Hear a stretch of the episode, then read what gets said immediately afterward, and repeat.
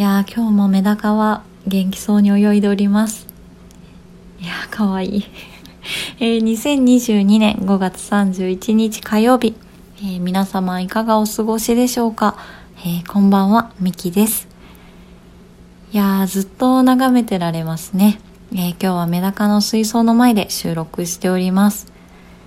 今あの中にエビも一緒に飼ってるんですがあの、エビは脱皮するんですよ。で、その脱皮した、あの、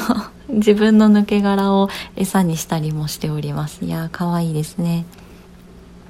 え、私のこの、えー、飼っているメダカの水槽なんですけども、あの、上に蓋がついている水槽でして、え、そこに私はポンプも設置して、上に植物を育てております。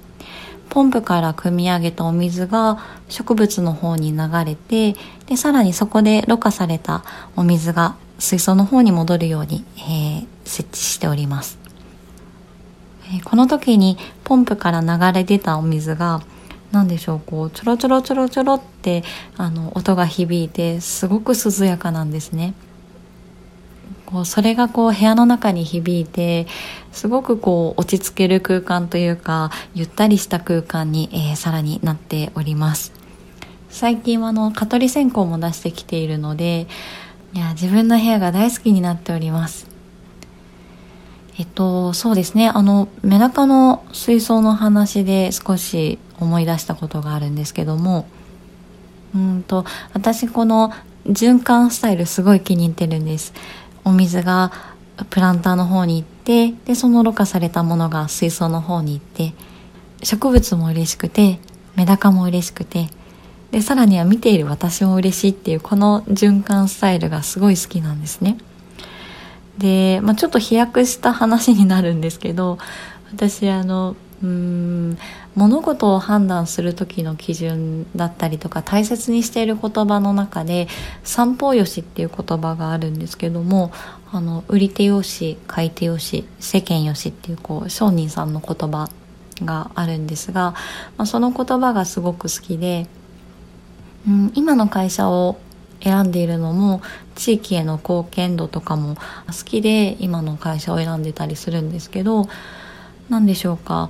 その私が物事を判断する時とかも自分一人がハッピーになるとかではなく、えー、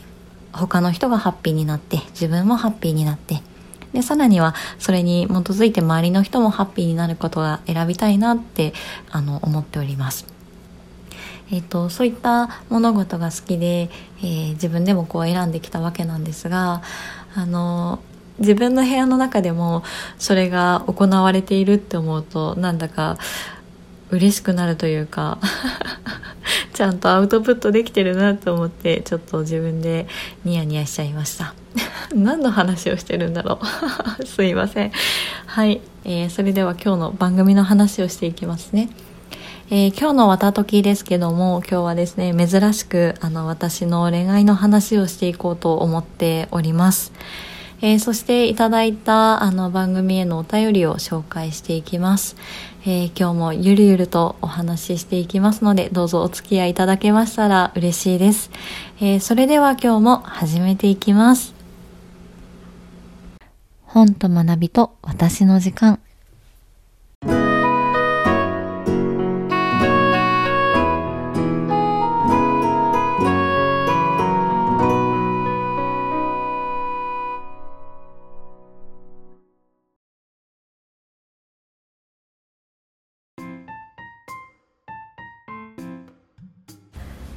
改めましてこんばんは。みきです。さて今日は、えー、恋愛の話ですね、えー、少し緊張しておりましてもう何テイク目だろうっていうぐらい撮り直しをしてるんですけどまあ変な話ですよね。私は一人でポッドキャストをして一人でテーマを決めて一人で話をしてるのに何を緊張することがあるんだって思いますが、えー、聞いていただけますと嬉しいです。何を話したら分かりやすいかなと思ったんですがそうですね。あの今日お話しするのは私が27歳ぐらいですかね。5年前にお付き合いをしていた方とのお話になります、えー、その方との、まあ、出来事がすごく自分の中でも大きな出来事があって、えー、そのお話が、まあ、少しねできたらいいなと思っているんですけどもそうですね、えー、彼との出会いは、まあ、もっと遡ります。私が18歳の頃ですね。私はもともと実家が岡山でで専門学校が大阪だったので大阪で一人暮らしをしていたんですね。えーと、学校にも友達はいたんですがうんと当時は mixi がすごく流行った時でいやご存知の方もいるのかな。あのミクシーっていろんなコミュニティがあったんですよ。あのお菓子作りが好きな人のコミュニティとか小袋が好きな人のコミュニティとかあとは何年生まれとかさまざまなあのタイトルのコミュニティがあってで私はポルノグラフィティがすごく好きだったのでポルノさんのコミュニティに入ってそこでこうみんなと雑談したりとかこうライブの話とかをしておりました。えコミュニティに入ってからしばらく、えー、経った時に、えー、大阪でオフ会があるということで、まあ、そこでこう仲良くなった方と会いたいなと思ってオフ会に参加したんですね。あのすごく勇気がいりました。で実際行ってみたらもう本当に皆さんポルノさんがすごく好きな方ばっかりだったので、まあ、すごく楽しかったんですけど確かカラオケしてご飯食べてみたいな形だったと思うんですでそこでは本当にこうたくさんの方とも出会いましたしあの実際に、えっと、オフ会以外でも会うぐらいあの仲良くなる人もいましたえライブがあるとライブの前とか後とかにみんなで会ったりして、まあ、すごくわちゃわちゃしてたんですね。でその、まあ、仲良くなった数人と、まあ、よく遊んでいたんですけど私が、えーと、就職で岡山に帰ってからもあの交流はあって、えー、ライブで大阪に行けばみんなと会ってましたしうんまあライブに行かずともあのご飯食べたりとかもしていて岡山と大阪ってそんなに遠くないんですよね。新幹線で1時間もかからないぐらいでしょうか。バスだと3時間ぐらい、まあ、そんな形で、えー、遊びに行っておりました。えーと、その頃からもあの手紙を書くのが趣味だったので、まあ、離れて暮らす友達にも手紙を書いて、えー、たまに遊んで、まあ、そんな形でのんびり、えー、ゆるゆると交流が続いていました。えー、そのグループの中に、まあ、彼がいたわけなんですが本当に仲がいい友達みたいな形で、まあ、たまにご飯を食べたりとか電話をしたりとか、まあ、私が手紙を送ったりとか、まあ、そんな関係がずっとしばらく続いておりました。えーとしばらくっていうのが本当に長くて出会ってから約9年ぐらいはずっとそのような環境続いていたので なのでまあ私もねこうその出会ってすぐぐらいはお互いにパートナーがいなかったのであすごいいいなと思っていたんですよ。でまあ後から話を聞いたら、まあ、向こうもいいなと思ってくれていたらしく、まあ、そういったこう昔の話をしているうちにあの時間が経ってから付き合うことになりました。でもそその間9年ぐらい空いてるんですけど、えーとまあ、お互いね好き同士っていうことで付き合っていったんですね。ですごく嬉しかったのがあの私が送っていた手紙を全部大切に保管してくれてたんですね実際に自分が送った手紙がこう大切に保管をされてるのを見るとすごく嬉しかったですし何でしょうかねこう思いやりのある人なんだなと思ってすごくその時にあこの人を大切にしたいなっていうふうにも思いました。出会ってからしばらく友達をしていたのでやっぱり付き合ってからってすごくそわそわしましたしもうななんだかこう恥ずかしいところもあったんですけどもお互いに、まあ、友達っていう垣根を越えて付き合っていくあの最初の段階で、まあ、結婚前提に付き合おうっていう話はしていましたですごく話が早く進んでいってお互いの両親に話あの挨拶に行ったりとかあとはお正月の時にはあのお互いのお家を訪問してあの、まあ、すごく話が早く進んでいってたんですね。で割とあの、まあ、結婚の話が固まり始めた時に関西にもたくさん友達はいるんですが、まあ、その中の一人で、えー、私旅先で出会ったおば様が滋賀にいるんです。でそのおば様は本当に娘のように慕ってくれていて「みきちゃんみきちゃん」っていつも声をかけてくれるんです。でそのおば様とあの会う機会があったので、えー、そのおば様にもあの報告をしてあの紹介して一緒にご飯食べに行きたいですっていう話もしてたんですね。でそこからそうですねこうなんでしょう結婚まあ甘酸っぱい話はここまでなんですが 甘酸っぱい話はここまでなんですが、まあ、そこからこううんと、まあ、お互いの仕事だったりとか、うん、何でしょうかね。こうなかなか歯車がうまくかみ合わないことが増えてきていてでうんと何でしょうかね。あ多分これうまくいきそうにないなっていうのもなんとなく心の中で気づいていてで自分の中でもどうしようかなっていうのもあったり、まあ、彼と、まあ、何回も話をあの重ねて、まあ、結果的に別れることにしたんですね。周りの人もあの前向きに話が進んでいた時はすごく喜んでくれていたので30手前の話だったのでやっぱり心配される方もいましたしちょっと申し訳ないなとは思ってたんですがまあ2人で話し合いを重ねた結果、えー、別れることにしたんですね。でまあそのうんとうまく話が進まないなっていう時におば様にも連絡をしていたんです。こういうことになっていてあまた落ち着いた時に一緒にご飯食べましょうと話しておりました。でそこからしばらく経ってで私も、ま転職したりとか、えー、引っ越しをしたりとかして、えー、落ち着いた頃におば様に会いに行きました。でおば様と会った時に、まあ、すごくほっとしたんですよねやっと会えたなっていう気持ちとうんと、まあ、迷惑かけたなっていう気持ちと、まあ、いろんな気持ちはあったんですがでおば様とねあのいろんな話をしましたもうゲラゲラ笑いながら「もうゆきちゃん大変だったね」とか言ってゲラゲラ笑ってたり「あうちの旦那はね」っていう話とか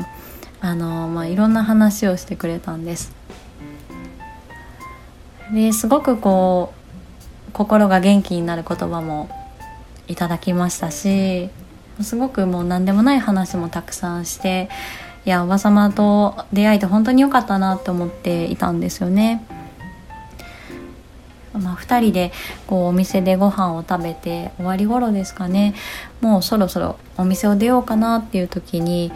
おば様がガサゴソとしだしてもうくしゃくしゃな紙袋を出してきたんです。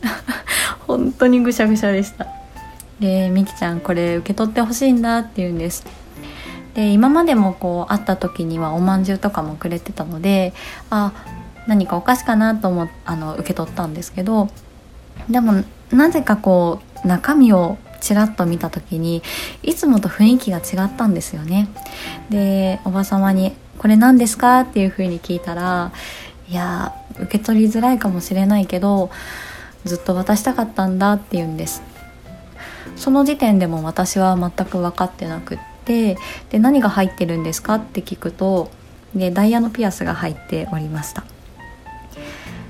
えーと、おば様がねあの私の結婚の話を聞いてすごく嬉しくなったそうなんです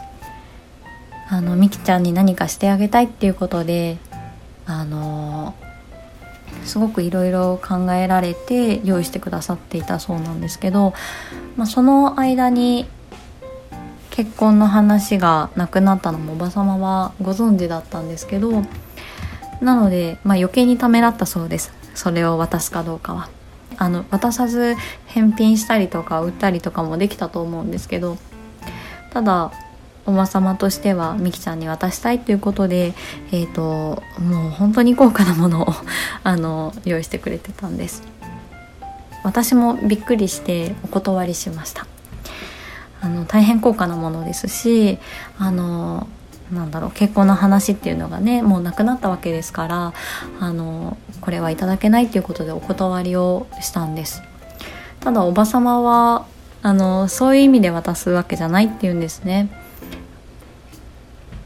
これからね生きていく中で、えー、大変なことだったりとか困ることが起こるかもしれないと。でその時にこの宝石を売ってその売ったお金で困った時のために使ってほしいっていうんですね。私も生きてきてお金の苦労もしたしうんと人間関係とかいろんな苦労もしたけどきっとあなたが生きていく中で助けてくれる時があるからこれはその時まで大事にとっておいてほしいっていうんですね。ですごく嬉しかったですし何でしょうかもうすごい考えました。あの断っていいものかうんと本当に高価なものだったのでうんと本当に受け取っていいものかすごく困りました本当にこうう困りましたしただ自分が同じことできるかなって考えたんです。赤の他人でえっ、ー、と電車の中で出会った人に。うん同じことができるのかなと思いました。すごく慕っている相手とはいえそんな風に自分の気持ちを届けることができるかなって思うと、うん、おばさまの気持ちとかうんいろんな、うん、今までの関係を考えると、うん、その気持ちを大事にしたいと思って、えー、結果受け取ることにしました。で今もあのご安心ください。大切にとっております。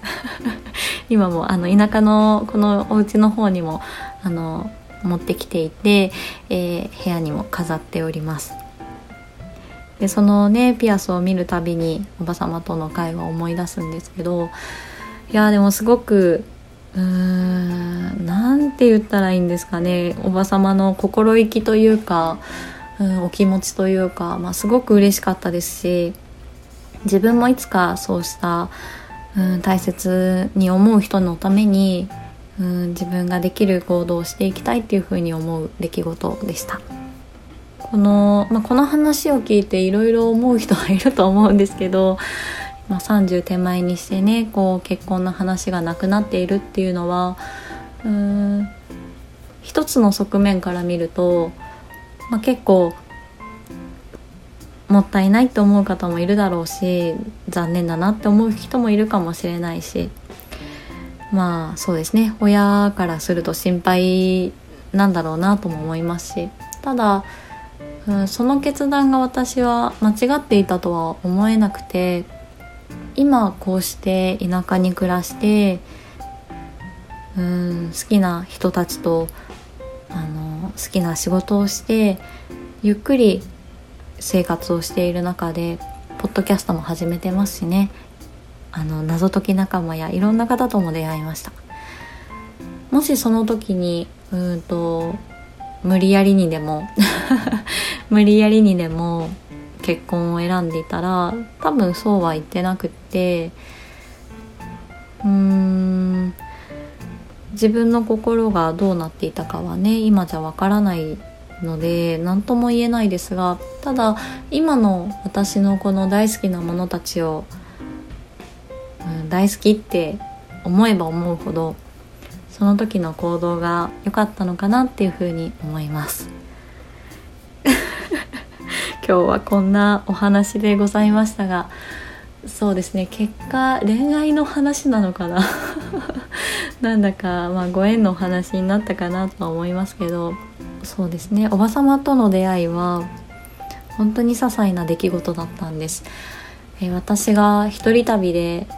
18切符を片手に、えー、岡山から東京に行っている時に隣に座った方でした、まあ、どこから来たのとかそんな話をしている時に、まあ、おば様が携帯電話を出して、えー、私の連絡先を聞いてくれたのがきっかけだったんですね。まあ言ったらもうこれはナンパだと思うんですけど おば様からナンパをされたのがきっかけだったんですよね。でそこから本当に1年に1回会うようになってえー、何でしょう面白いメールを送ってくれたりとか。楽しそうな写真を送ってくれたりとかもう本当にそんなあのご縁の積み重ねというかうーん些細な出来事でこんな深い関係を築けているなって思います。で来月は私あの少し長いお休みがあるので、えー、関西の方に遊びに行く計画を立てておりまして、えー、おば様とは2年ぶりですかねコロナの影響で会えてなかったのでもう本当に久しぶりに会うことになります。本当に楽しみですし話したいことがたくさんあるなと思います。いや本当に嬉しいですね。えー拙いお話でしたが聞いていただきありがとうございます。うんと私も、まあ、何かの形で残せたらいいなと思っていたので、えー、今日はこの話をさせていただきました。はい、えー、それでは、えー、番組の後半では皆様からいただいたお便りをご紹介していきます。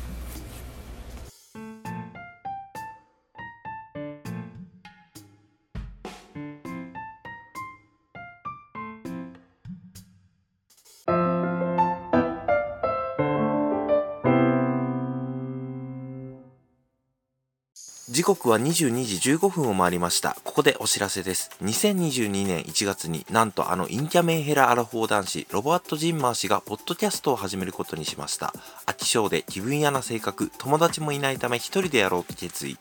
暇すぎて寝ることにも飽きた方がいましたら、ぜひ、お日様ぽかぽかラジオと検索フォローをお願いします。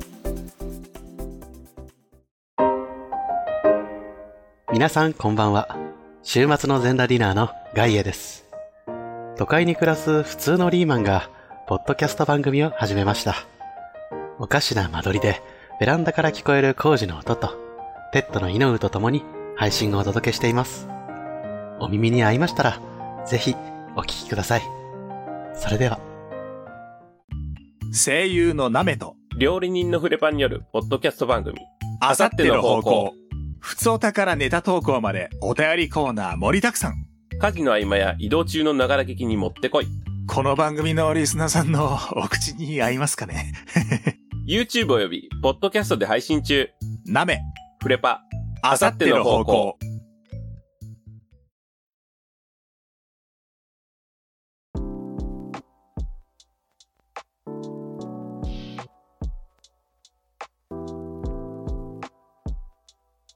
えー、ラジオネームシカゴコーヒーさんからいただきました。え、シカゴさんいつもありがとうございます。え、第47回の、えー、小暮草物語についてコメントいただいております。三浦紫音さんの美しい言葉は私も好きです。船編むの一節、言葉の終わりなき運動、膨大な熱量の一瞬のありさまをより正確にすくい取り、文字で記す。この言葉に私は打ち抜かれました。ミキさんの声の心地よさは海を渡りますねといただいております、えー、シカゴさんありがとうございます。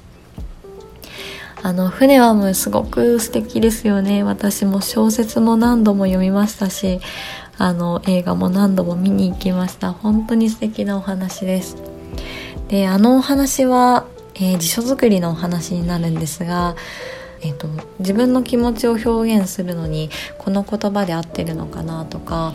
これを表現するにはどういう、えー、言葉選びがいいのかなとか、まあ、すごくこう真摯に、えー、言葉に対して向き合っている方々のお話なんですね。でさらにはその中で、えーと、辞書を作っているのでその辞書の質感とかも表現されていてこう手に吸い付くぬめっとする感じをこう表現されてるんですがすごいその表現力がまさしくその髪質を表されていてすごいなと思ったのを今ちょっと思い出しましたいやー本当にしおんさんはね素敵な文章を書かれるので大好きですえー、もう一方、えー、ご紹介していきますね。えー、長月あめさんからいただきました。えー、あめさんからも、あの、しおんさんのほぐれそう物語についてコメントいただいております。三浦しおんさんいいですよね。登場人物たちのやりとりや心の声にクスッと笑えて温かい気持ちになる物語が多いように思います。私は愛なき世界が大好きです。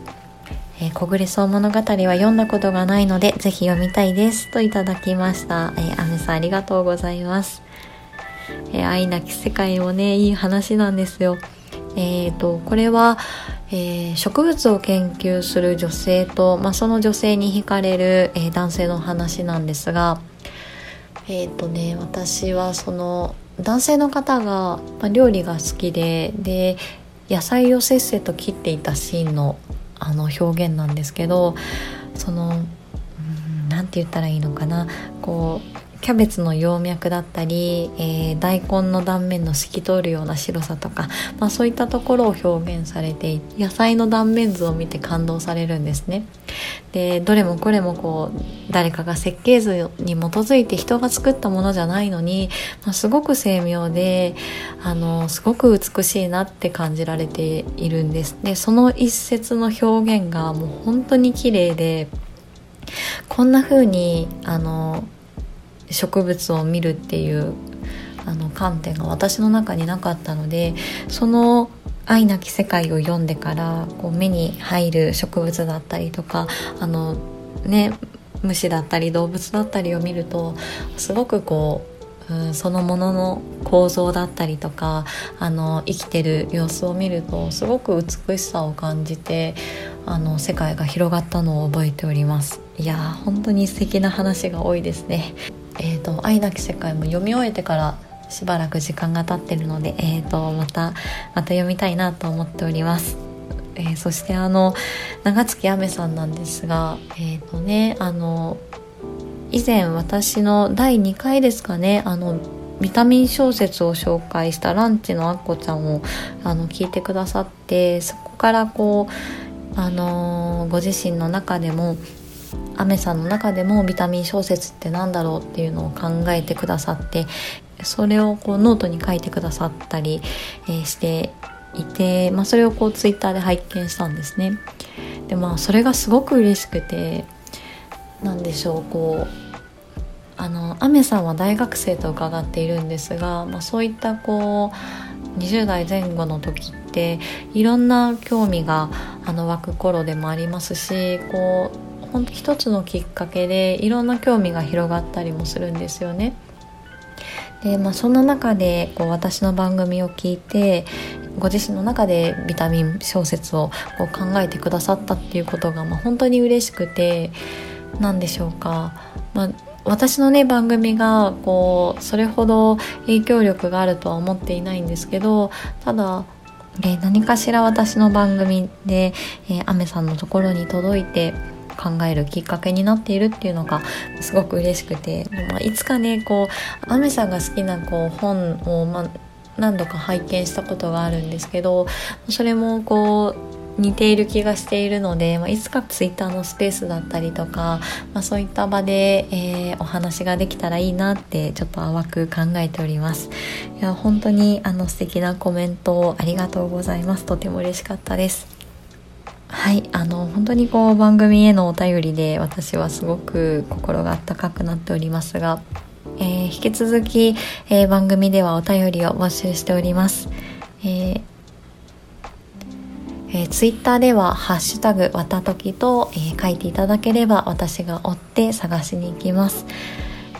ツイッターの方だと、まあ、私がね、ハッシュタグわたときで、あの、私の番組の告知とかもしているので、まあ、なかなかこう、あの、リアルタイムで見れない時もあるんですけども、ただ、あの、必ず追っておりますので、えー、ぜひ番組の感想などありましたら、えー、ハッシュタグわたときをつけてつぶやいていただけましたら嬉しいです。そして、ミキさん聞いてっていうことがありましたら、あの、番組のお便りフォームもございます。えー、リットリンクの方に専用フォームがございますので、えー、そちらから、えー、お送りいただけますと、あの、内容を見ておりますので、ぜひお送りいただけましたら嬉しいです。いや、今日はちょっと緊張しながらのお話ではありましたが、え聞いていただき本当にありがとうございます。えー、また来週もお話できるのが楽しみです。えー、それではまた。